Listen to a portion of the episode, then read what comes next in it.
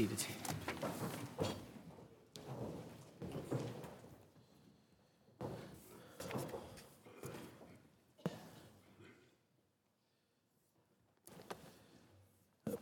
Please, if you would, you have a copy of God's Word, turn to Romans 6, the sixth chapter of Romans.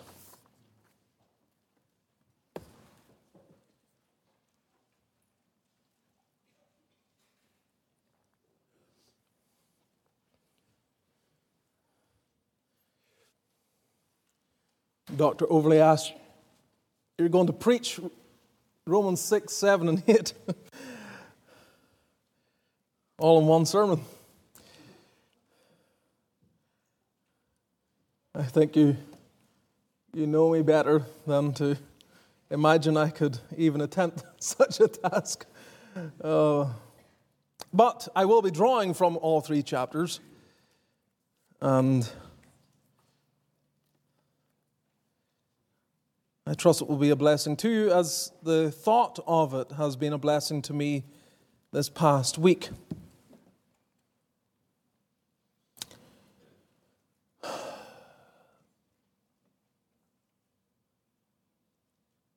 Part of the struggle of the Christian life is the constant battle to live up to the light that we have. Constant sense, or certainly uh, frequent sense of failure that we have is very real. Some believers struggle more than others regarding the ongoing battle with sin and the reality of sin. And it finds expression at times in various degrees and ways, sometimes stifling any joy, robbing of any power in the Christian life. So I hope the message tonight will be of encouragement to you, to us all. I'm going to read just verse 1 of Romans 6. We will be reading other sections of this epistle, but message slightly different tonight than our usual approach, but hope these thoughts are of profit to you. Romans 6, verse 1. What shall we say then? Shall we continue in sin that grace may abound? Should we? This is clearly not the will of God. And Lord, help us, even from the reading of that one verse and the many others that will follow, to receive the Word of God, believe it, and recognize that God speaks through His living truth. And the people of God said, Amen. Let's pray. Lord, give us hearing ears now. And break the chains that hold us, that prevent us from living in victory. Some here are still entirely enslaved to sin, and they need a miracle. Others are in and out of a sense of defeat. They also need an act of God. We pray that it might please Thee to make real Thy truth to us and bring us into the experience of what is promised and encouraged in thy word. Extend thy kingdom then. Help especially our young people to grasp the power of the gospel. Give me now of thy spirit. We pray in Jesus' name. Amen. Of all of the Apostle Paul's letters, none of them refer to the concept of hope as much as the epistle to the Romans.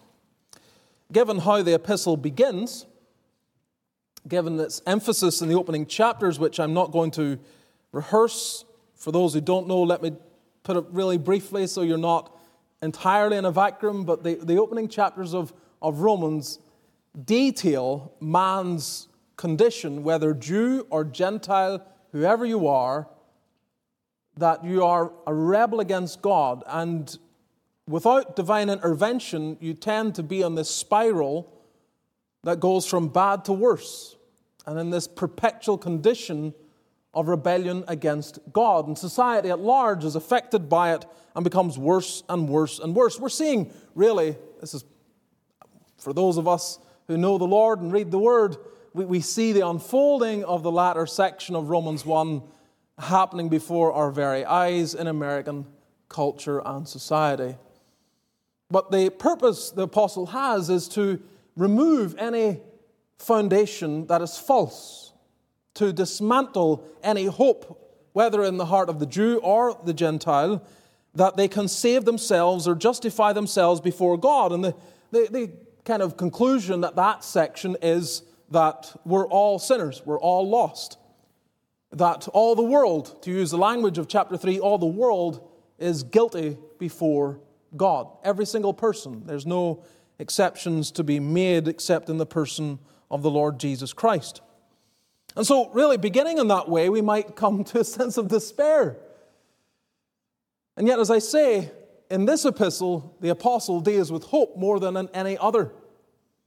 And that's how it is so often, isn't it?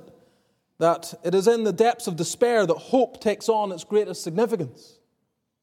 Having illuminated the mind of the, the real condition of men and shattering any false hopes that they have, then the true hope can shine and we can be drawn to it. The concept of hope is one explored in the Old Testament as well, especially in Job and in the book of Psalms.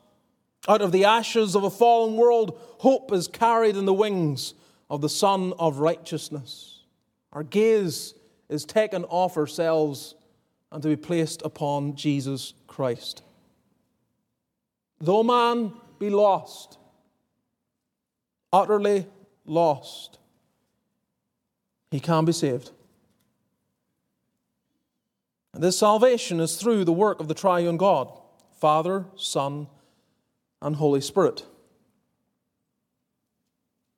All three in the Godhead bring about this wonder of eternal salvation. So in Romans 5, if you just step back to chapter 5 of Romans, you'll see all three persons in the Godhead, Father, Son, and Holy Spirit, referenced. In relation to our justification, Romans 5, verse 1. Therefore, being justified by faith, that is, being legally made right before God, legally put in a position of acceptance before God, being justified, it is by faith, not by any works. It's by faith. We have peace with God, the Father, through our Lord Jesus Christ. And the sentence continues. You go to verse 5. Hope maketh not ashamed, because the love of God the Father is shed abroad in our hearts by the Holy Ghost, which is given unto us. So the apostle, in laying out the condition, the stance, the blessed truth of how a man is justified, pulls in Father, Son, and Holy Spirit. That they all participate, all cooperate, all work and function in the economy of the Trinity to bring about our salvation. And the apostle then builds on this idea. He builds on the idea of the triune God functioning, working in various ways in relation to the experience of the believer. That not only does the triune God save us, but he also sanctifies. He is changing our lives, transforming the believer. And this comes into view then in Romans 6, 7, and 8. It bears the marks of Trinitarian theology. And seeing this the other day, I, I thought, can, can, I? Can I pull this together in some coherent fashion that it may be a blessing to you. That's going to be my attempt this evening, that you may see for your encouragement the triune God warring against sin in his saints. The triune God who made the heavens and the earth and upholds all things. Father, Son, and Holy Spirit functioning in sovereign governance over this entire world exercises a desire and works continually to give to the believer, justified by faith, victory over sin. Our problem is we don't dwell on it. Our faith languishes in, in some kind of disabled condition in which it is unable or reluctant or through ignorance cannot seize upon what it is that God is doing in our lives. So there's much in this chapter, and of course, I can't read every verse or bring every verse to bear, and that's not my intention tonight. But to say this before we proceed, all of this has its foundation in Christ. He is the mediator of the elect. He is the one set aside or appointed to be the one who brings about and mediates salvation. All functions through him. And so you'll see through, in the end of every one of the chapters that are kind of in this central part of the epistle, look at the end of Romans 5, Romans 5 21 that as sin hath reigned unto death, even so might grace reign through righteousness unto eternal life by Jesus Christ our Lord. That's what I want you to see. That as he ties up this thought here, the end of chapter 5, there is this recognition that's by Jesus Christ our Lord. The end of chapter 6, verse 23. The wages of sin is death, but the gift of God is eternal life through, or again by, Jesus Christ our Lord. The end of chapter 7. We'll read from verse 24 for some of the context. O wretched man that I am, who shall deliver me from the body of this death? I thank God through Jesus Christ our Lord. And then chapter 8, verse, well, we'll read from verse 38 again for context. 838 I am persuaded that neither death nor life nor angels, nor principalities, nor powers, nor things present, nor things to come, nor height, nor depth, nor any other creature shall be able to separate us from the love of God which is in Jesus or Christ Jesus our Lord. So it all comes, the, all the themes, all the ideas in these chapters culminate in a focus on the Lord Jesus Christ as the mediator, the foundation upon which we have this salvation. If he had not come, if he had not lived, if he had not died, if he had not risen again, none of this can come to pass. It necessitates his person and work. Believers are no longer under the governing headship of Adam, but under the liberating headship of Christ. That is their foundation, and that makes all the difference. It is meant to make a difference, child of God. Being represented by Christ rather than Adam is not merely a theological position, but it's meant to have practical implications. It is something that you are to reckon, something you are to dwell upon, something you are to seize. Let it bed into your heart and mind. So that whenever there are those times of temptation and Satan comes against you and trials and difficulties cause you to question whether you're loved by God or whatever the occasion that brings despair to your heart, in times when the world seems so alluring, so tempting, and you as young people feel yourself being drawn away to do things you know are against the will of God, where is the source of your strength? It is built on the foundation of Christ's person and work, but it is all the Father, Son, and Holy Spirit all functioning to liberate you, give you true victory. And that's what I want us to see this evening with the Lord's help. So I've titled the message, The Triune God Warring Against Sin in Saints. The Triune God Warring Against Sin in Saints. And if you go back and you muse upon the language of the hymn we sang before I began to preach, you will see that theme coming out in that language that the triune God functions to sanctify, works to deliver and transform every child of God. So the headings are, are straightforward a life lived to God the Father, a life lived in God the Son, and a life lived by God the Holy Spirit. That is where we will go tonight with the Lord's help. So, a life lived to God the Father. Again, looking at chapter 6. This is where we, we see this. And of course, it's not that it's exclusively dealing or mentioning God the Father. That is not my intention. It's just in terms of focus, in terms of emphasis. And in Romans 6, if I was to give an overview of this chapter, obviously I can't preach every verse, but the overview is that through the gospel, the dominion of sin has been broken. And the child of God is helped to resist sin and yield himself to God.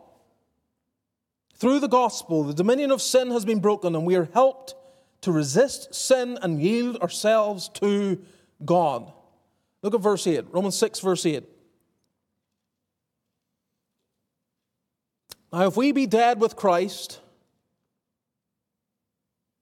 and that's, that's true, I mean, in other words, if you're truly saved,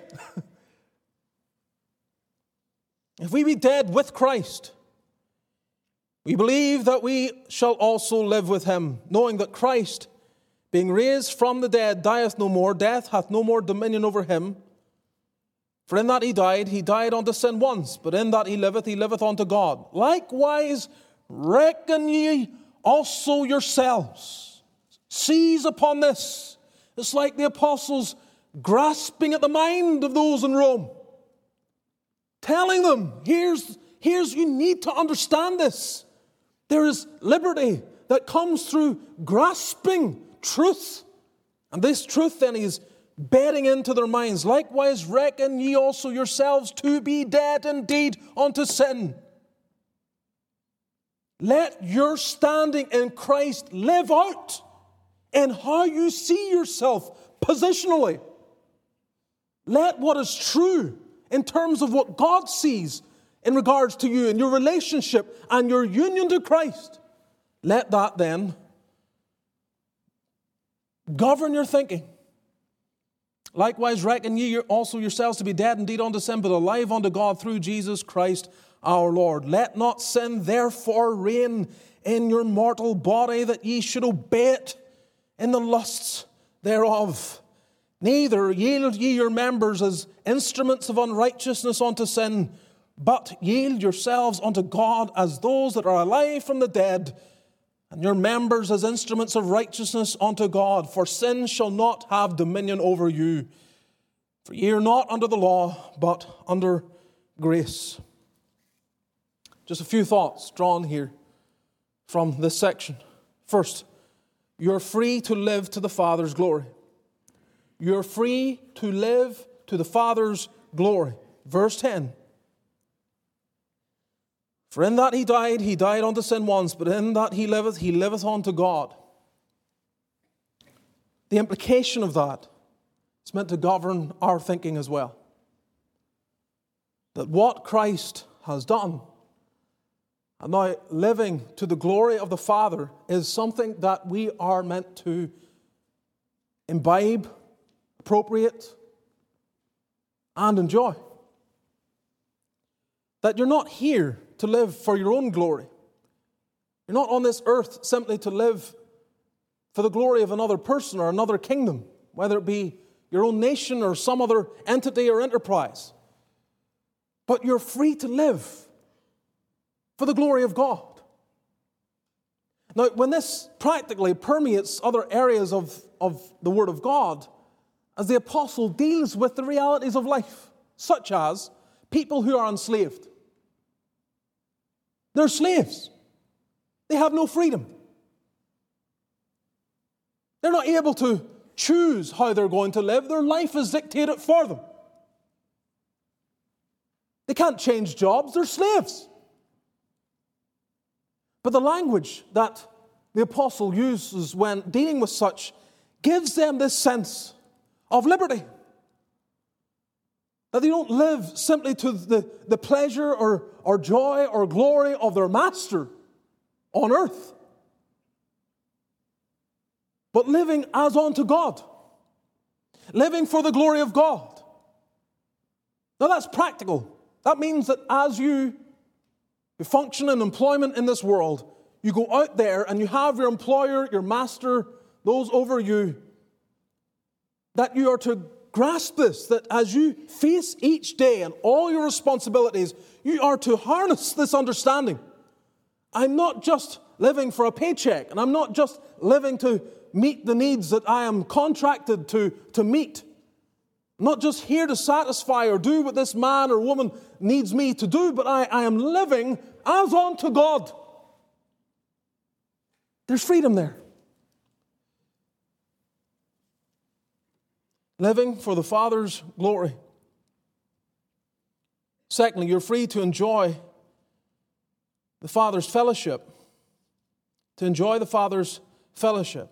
Verse 11 Likewise, reckon ye also yourselves to be dead indeed unto sin, but alive unto God. Alive unto God. Not just living unto God, but alive unto God through Jesus Christ our Lord. As a result of your union with Christ, you are alive unto God. There is life. You have fellowship.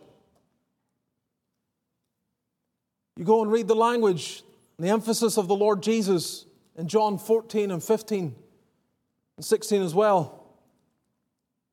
What is he bringing out there? He's bringing out this, this unity, this, the blessing of this unity. And again, you see a Trinitarian emphasis on what it is he deals with. The Father and the Son, what? Making their abode in the believer. The vine and us being the branches in this union so that we might bear fruit. That is what? Herein is your Father glorified, that you bear much fruit. It's all unto the Father. Do You have this emphasis in terms of, of the Lord Jesus helping us to see that we're not simply living unto Him merely and solely, but in light of the triune God, that we are to we are brought into this fellowship, this fellowship, so that the Father is, is joined to us through Christ, and we are joined to the Father through Christ. Now, think of what that means. Think of it, child of God. Consider the implications of being joined to God in fellowship with God. And think of the grounds of it. The grounds of it is not your performance. The foundation of it is not how you've lived or failed to live. The foundation is how Christ has lived, is what he has accomplished. And every day that you live, every single day, you are in this position in which you are in union with God the Father. You are alive unto God. And what the apostle is saying is reckon this. Get it into your mind. Let it grip your heart. Let it dominate your thinking. So that as you live day by day and you face trials and difficulties and the effects of the curse and the whole of creation groaneth and you along with it, that you are alive unto God. There's a living union with you and God the Father that will never break. You're only going to enter into a greater enjoyment of it and expression of it in the future, alive unto God. Now, maybe some of you are not alive unto God. You're not alive unto God. The, the, the root of the matter is not there. So I pause at this juncture to say that this is what you need. This is how God made man. Adam rebelled. Man has been in constant rebellion against God since then, since the garden, constantly fighting against the will, the will of the Father, and seeking for pleasure in anything but what God has provided and who God is. And still we fall into this trap. Still, still professing believers still. Listen, child of God. You're trying to find satisfaction. You're so desperate to, to make something of yourself in this world, and you have certain aspirations and desires, and I get it. I'm not against it, but there has to be this recognition, recognition of your, your primary, your primary position and purpose. You're alive unto God. Whatever else is dead in your life, relationships that are dead, hopes that perish, job opportunities that pass you by, relationships that don't work out. These things, these things may die, but you're still, get it, get it, you're still alive unto God. Now, I wish I could articulate to you just how vital that is in your enjoyment in this life.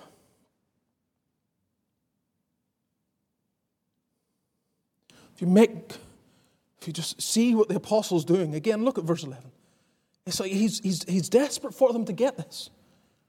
Likewise, reckon ye also yourselves to be dead indeed unto sin, but alive unto God through Jesus Christ our Lord. Why, why would you be tempted by sins and by temptations? Why, why would you see the appeal in those things? You're dead to those things. The power of those things have been broken. They no longer bring you joy or satisfaction, they bring nothing lasting to you. Yes, they can bring some kind of temporary enjoyment, for sure. Certain sins, expression, or giving ourselves to certain temptations may have some measure of satisfaction for a moment. The Bible speaks of the pleasures of sin for a season. But for the child of God, there can be no joy in this. There's nothing more miserable on the planet than a child of God, truly saved, meddling with sin and trying to find joy. He can't. Why? Because he's made to be alive unto God, not unto these things. Listen, child of God. You're free to live to the Father's glory. You're free to enjoy the Father's fellowship. Thirdly, you're free to obey the Father's will. Verse 13. What does it say? Yield yourselves unto God. Neither yield ye your members as instruments of unrighteousness unto sin, but yield yourselves unto God as those that are alive from the dead, and your members as instruments of righteousness unto God. There's a lot there, but just focusing on, on what the essence of what the apostle is encouraging and exhorting. Yield yourselves unto God. Yield yourselves unto God. He has a will for you, a plan. A great measure of that plan is, is, is explicitly revealed. You say, What's God's will for my life? What does the Father want for me? It's here. It's here. Read it every day. Read all of it. Constantly read it. Systematically read it. Repeatedly read it. Read more than you plan to read, should time allow. You manage to get through what you normally read, and then you have a little free time. Don't waste it. Read more. Read it again. Read what you read that morning. Read it again. Get it into your heart even more. Are we satisfied with checking boxes when our Father has a will for us, has given to us his plan, his desire? He said, Here, here, take this. Take this. Enjoy it. Live it. Imbibe it. It's full of precious promises. We'll guide you. And what do we do? We, we barely open it. We seldom consider it or think upon it. And Christians are living on some kind of spiritual life support, just about surviving. And then they come up with questions I don't know what God's will is for my life. Of course you don't. You haven't the first clue. You never read the word. You're not in it, you're not considering it. You're free, you're free to yield yourselves unto God. To, to look at what it says and say, Yes, I want all of that, and just yield yourself to God and all the expressions of His will. You're free to do that. You see, once you couldn't do it. You couldn't do it. You see it in the religious in the life of our Lord Jesus Christ. We see it in the Old Testament as well, where even when they were trying to do that which was required of them, there's always something undermining that. It's a way of undermining the power of God's Word. But we've been transformed. We want it, all of it. Don't we? Young person, don't you? Is this not what you want? Father's will. Why don't you yield yourselves unto God? Why? Later on, he's going to give more plain expression to this yielding, isn't he? In Romans 12, we present our bodies a living sacrifice, holy, acceptable unto God is your reasonable service. Be not conformed to this world, but be transformed by the renewing of your mind, that you may prove what is that good and acceptable and perfect will of God. It's here. Yield yourselves unto God. There's no one who has done it. There's no one who lives in it who regrets yielding themselves to God.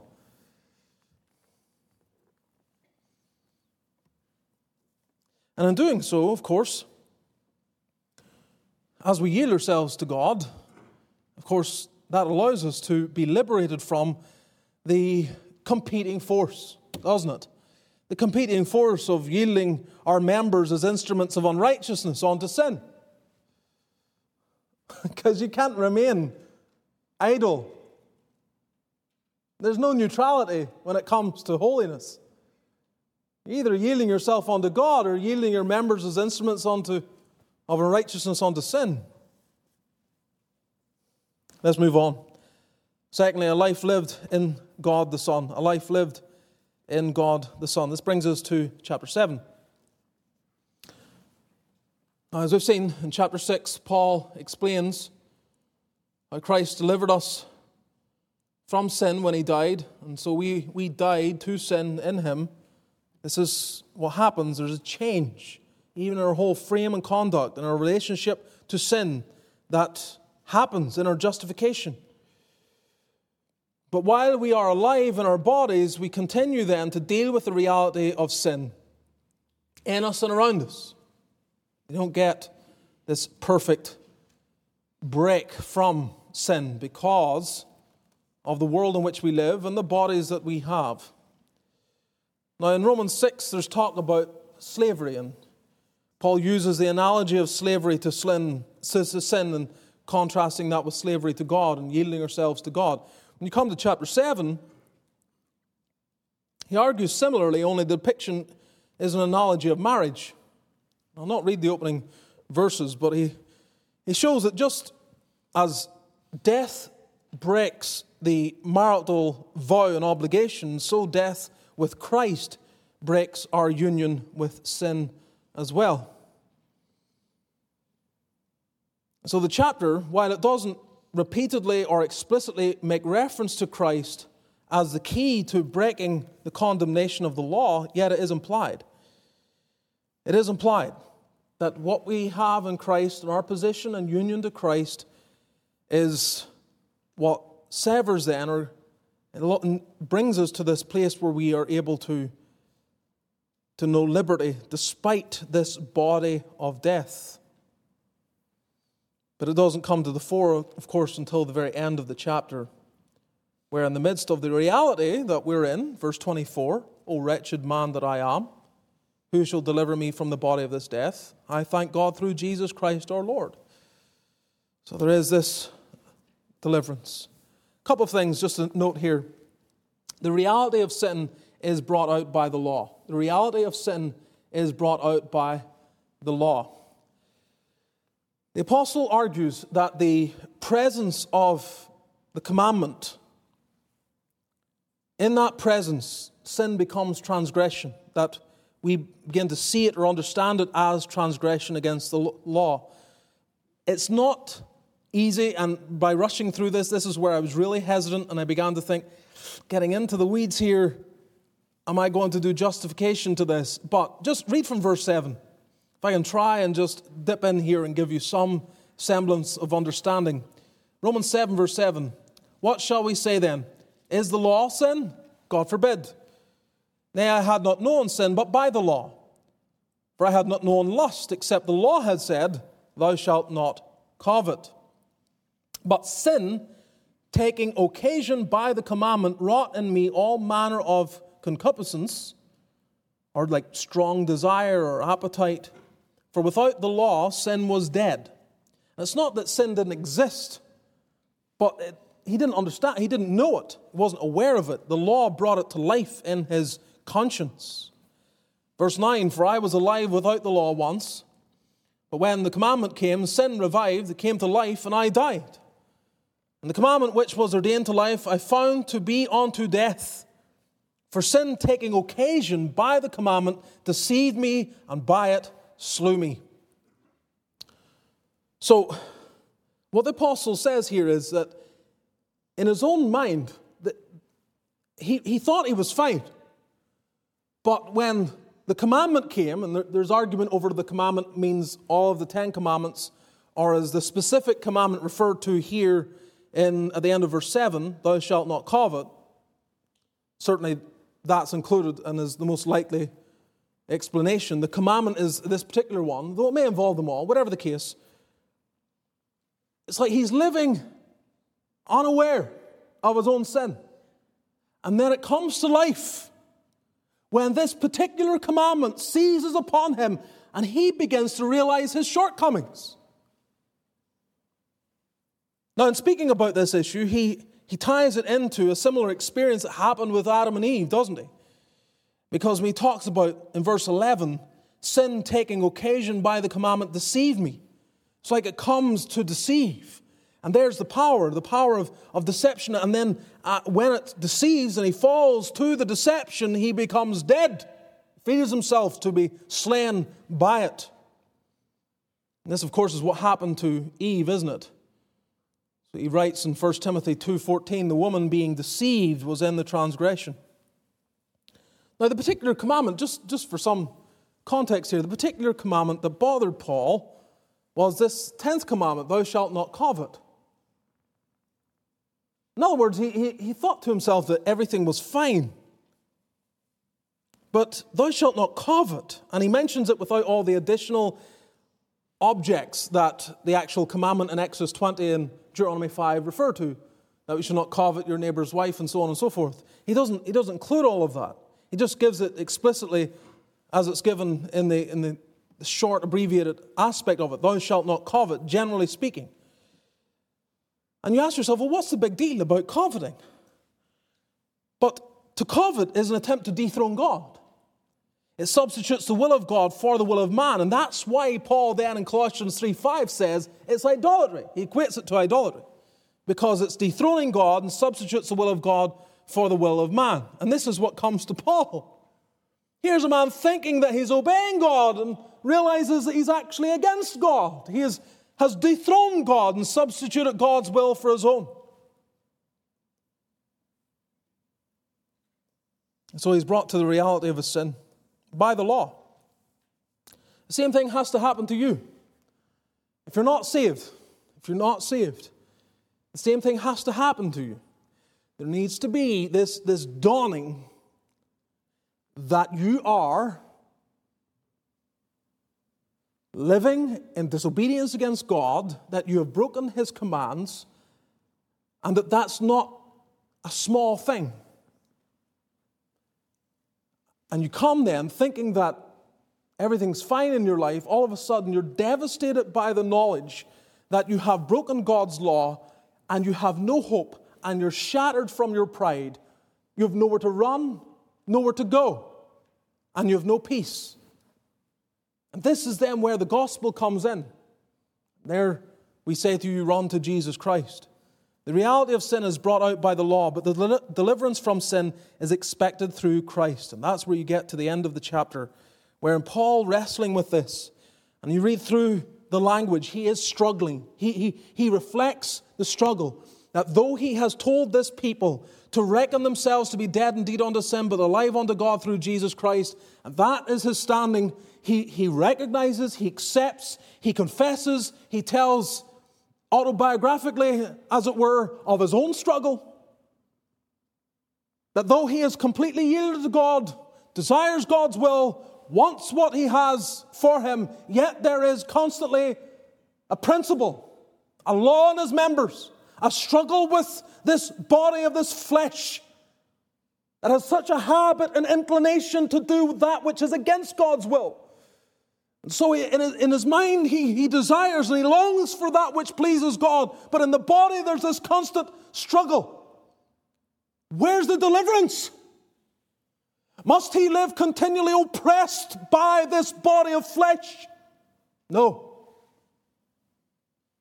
I think sometimes we do not dwell sufficiently on the fact that though Paul expressly says there is an ongoing fight, he does retain hope and constant expectation that what Christ has done for him will give deliverance.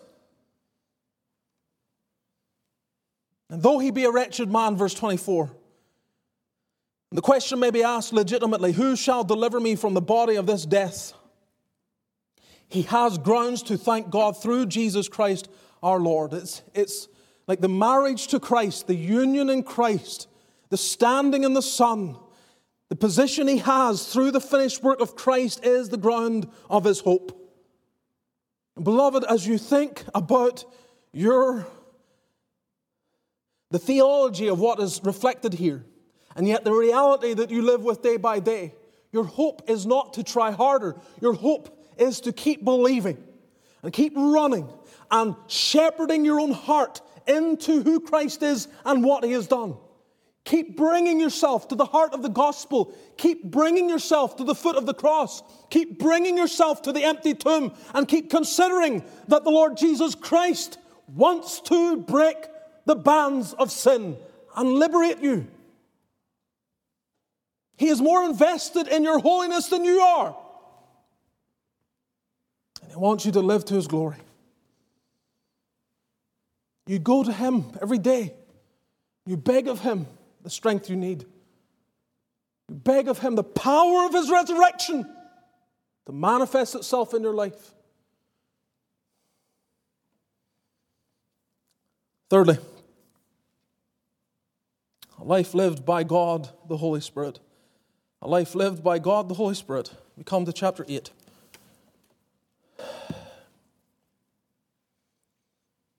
Read the opening verses of this chapter.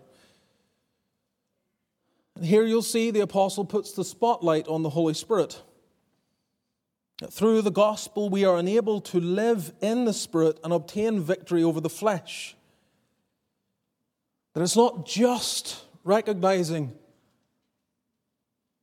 our union to the Father through Christ and yielding ourselves on to God. And it's not just seeing what Christ has done for us and considering Him breaking the power of sin in our life, but it's also seeing the work of the Spirit. Romans 8, verse 1. There is therefore now no condemnation to them which are in Christ Jesus, who walk not after the flesh, but after the Spirit. For the law of the Spirit of life in Christ Jesus hath made me free from the law of sin and death. For what the law could not do, in that it was weak through the flesh, God sending his own Son in the likeness of sinful flesh and for sin, condemned sin in the flesh, that the righteousness of the law might be fulfilled in us who walk not after the flesh, but after the Spirit. And just pause there. Verses 3 and 4 so pivotal. Because what it's showing is that the law couldn't bring salvation because we are incapable of, of living perfectly by it and satisfying its demands. And so instead, of course, God sends his Son who can live it out and obtain righteousness for us, so that the righteousness of the law might be fulfilled in us, who walk not after the flesh, but after the Spirit. For they that are after the flesh mind the things of the flesh, but they that are after the Spirit, the things of the Spirit. For to be carnally minded is death, but to be spiritually minded is life and peace, because the carnal mind is enmity against God, for it is not subject to the law of God, neither indeed can be. So then, they that are in the flesh cannot please God. But ye are not in the flesh, but in the Spirit, if so be that the Spirit of God dwell in you. If any man have not the Spirit of Christ, he is none of his.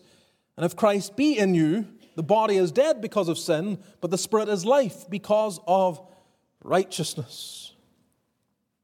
Now, I don't need, again, to say anything regarding how packed these verses are and what may be considered from them, but just again to leave two simple thoughts with you. First, we are enabled to walk after the Spirit. We are enabled to walk after the Spirit. The apostle, recognizing that there is no condemnation to them which are in Christ Jesus, that such who are in a position don't walk after the flesh, but after the Spirit. That's what verse 1 says. It's repeated then in verse 4 that the righteousness of the law might be fulfilled in us who walk not after the flesh, but after the Spirit. To walk after the Spirit. And the same comes up again in Galatians that we don't do the works of the flesh, but we, we do what the, what the Spirit moves us to do. And we're fulfilling what the Spirit desires love, joy, peace, long suffering, gentleness, goodness, faith, meekness, temperance. We're led in that direction, we're provoked in that path. And those of us who are in Christ, those of us justified, standing on this foundation, in union with the triune God through Christ, now walk after the Spirit. So are we yielding ourselves to God, the Father, or to the Spirit? Yes. The Spirit has been given. You're to please God the Father. You're living for His glory. But the Spirit is here and abides with us forever. He is given as the paraclete, the one who comes alongside, the one who lives in you. That in the economy of the Trinity, the function of the Spirit of God is to equip you, empower you, enable you, and facilitate you reaching the objective, achieving what the Father desires, so that you're not sanctified merely by your own effort, but by trusting and resting and depending upon the ministry of the Spirit of God. Your prayer each morning, as you yield yourself unto God, is to recognize I need the Spirit's help. I need the Spirit. Fill me with the Spirit. Empower me with the Spirit. Enable me, O God. And too rarely does that prayer come from the lips of God's people. Seldom is it that they recognize they can't do what they've been called to do, and they can't live in the victory they've been called to live in without the enabling power of the Spirit. So that God, in ensuring that He gets all the glory, has designed it that we are utterly dependent on the Spirit of God to bring glory to Him. Again, that no flesh should glory in His presence. Is that not right? If we were to say, well, having saved us and given us a few tools along the way, now we can do everything that God wants us to do. That's not it. Christian, you are to begin the day dependent on the Spirit. You are to move through your day dependent on the Spirit. You're constantly to recognize your dependence on the Spirit you're to invite the Spirit, desire the Spirit, be led of the Spirit, walk after the Spirit constantly. This is your only curb to not fulfill the lust of the flesh. And it is a position you're in. Since there's no condemnation upon you, since there's no reason why God should condemn you because of what Christ has done, because you're in union with God and you're brought into the experience of covenant realities that God is your God and you are one of his people, since that is now yours, then evidently you walk not after the flesh. You're not walking as the Egyptians walked. You're not going in the path of the Canaanites. You're not living in this carnal way, but you're walking after the Spirit. Spirit, like a pillar of cloud and fire before you, you're walking after Him in this wilderness of life, keeping your gaze upon Him, desiring His leading in every aspect.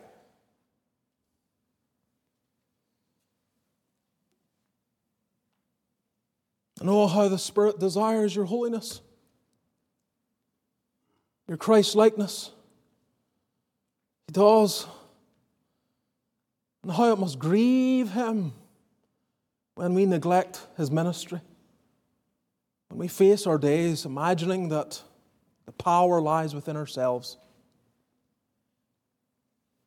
How can you overcome the afflictions of life, the temptations of life,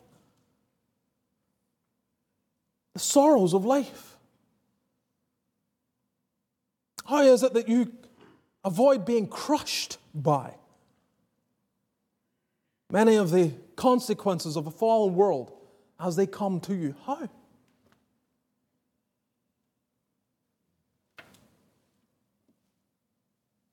Walk after the Spirit.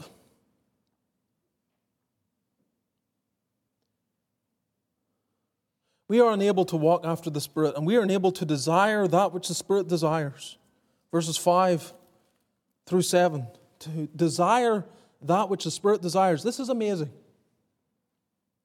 It's amazing because, as verse 7 says, this is, this is against everything that we are by nature. But read from verse 5. For they that are after the flesh do mind the things of the flesh, but they that are after the Spirit, the things of the Spirit. For to be carnally minded is death, but to be spiritually minded is life and peace.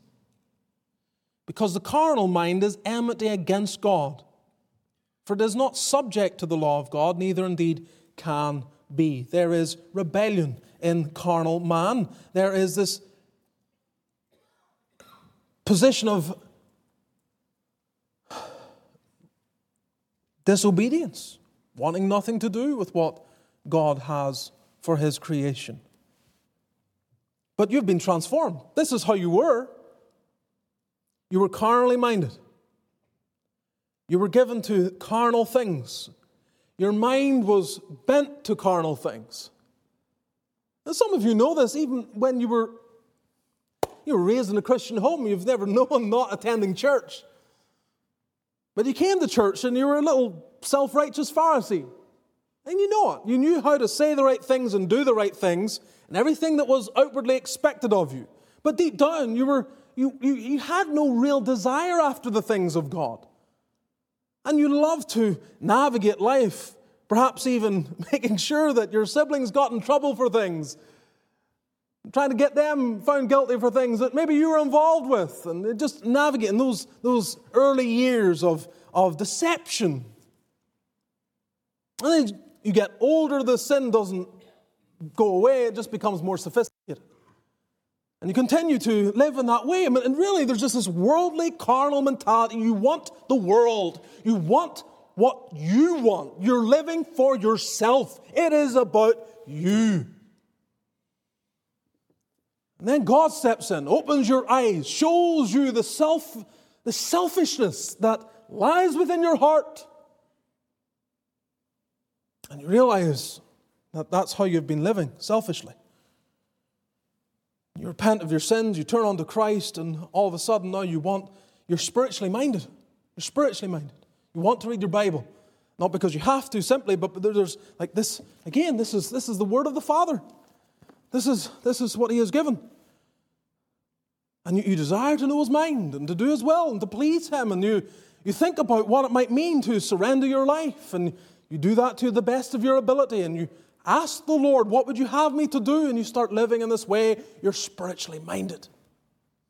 And you understand spiritual conversation. You understand why people would come and have the Bible explained to them, why they would gather and worship and corporate praise, why they would pray together you understand these things. They make sense to you because you're spiritually minded. And of course, because you're walking in harmony with God and you desire the will of God and you're seeking to please God, you have this experience of life and peace.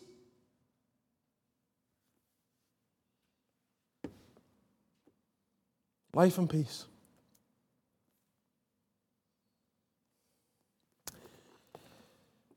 The whole point of this section, beloved,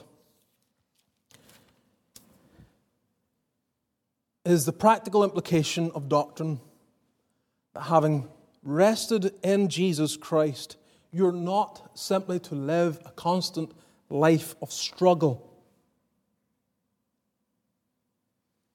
but you are to see the triune God as condescending to fellowship with you and aid you in your ultimate objective. And what's that objective? What is it that is revealed in Romans 8? That we are predestined to be conformed to the image of the Son. And we are not left to attain that on ourselves, on our own, left in our own meandering experience to hopefully arrive at the goal. The Father, the Son, the Holy Spirit, all coming alongside in various ways, in various capacities, supplying the need that you be conformed to the image of the Son. Christian, don't live in despair. Don't let defeat mount up as an insurmountable wall, like a city that can never be conquered.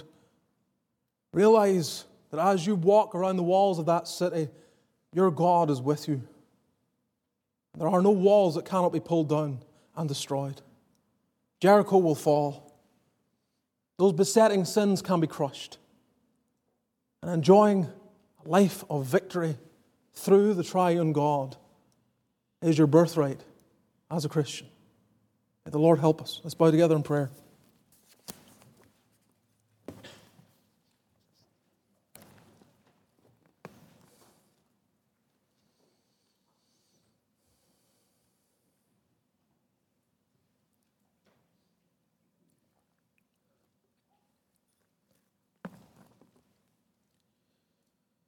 If you're not a Christian,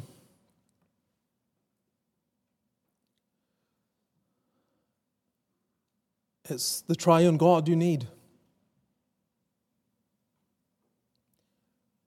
And your thought should not first go to, I need Him to help me through life, but you need Him to be prepared for eternity. We are all going to stand before the judgment seat of Christ and give account of ourselves to God. And you need the blood of Christ to wash away your sins. Don't leave here trying to turn over a new leaf. Don't leave here imagining something you must do to enjoy life and peace. You need to turn to Christ. You need to confess your sin. You need to abandon your attachment to sin and put it upon the Lord Jesus, who upon the cross died as the just one for the unjust, like you, in order to bring you to God. Lord, bless thy word. Help us. Help us to acquaint ourselves with what we have, what is true, the blood of Christ has procured. Enable us to remember these things, hold them in our hearts. And when we face each day and all that it may contain, may our minds dwell much on the triune God, a loving Father, a sympathizing Savior, and an abiding Spirit. Bless us and prepare us and equip us for the week ahead. Encourage in the time of fellowship, and may the grace of our Lord Jesus, the love of God the Father, and the fellowship of the Spirit be the abiding portion of every child of God, now and evermore. Amen.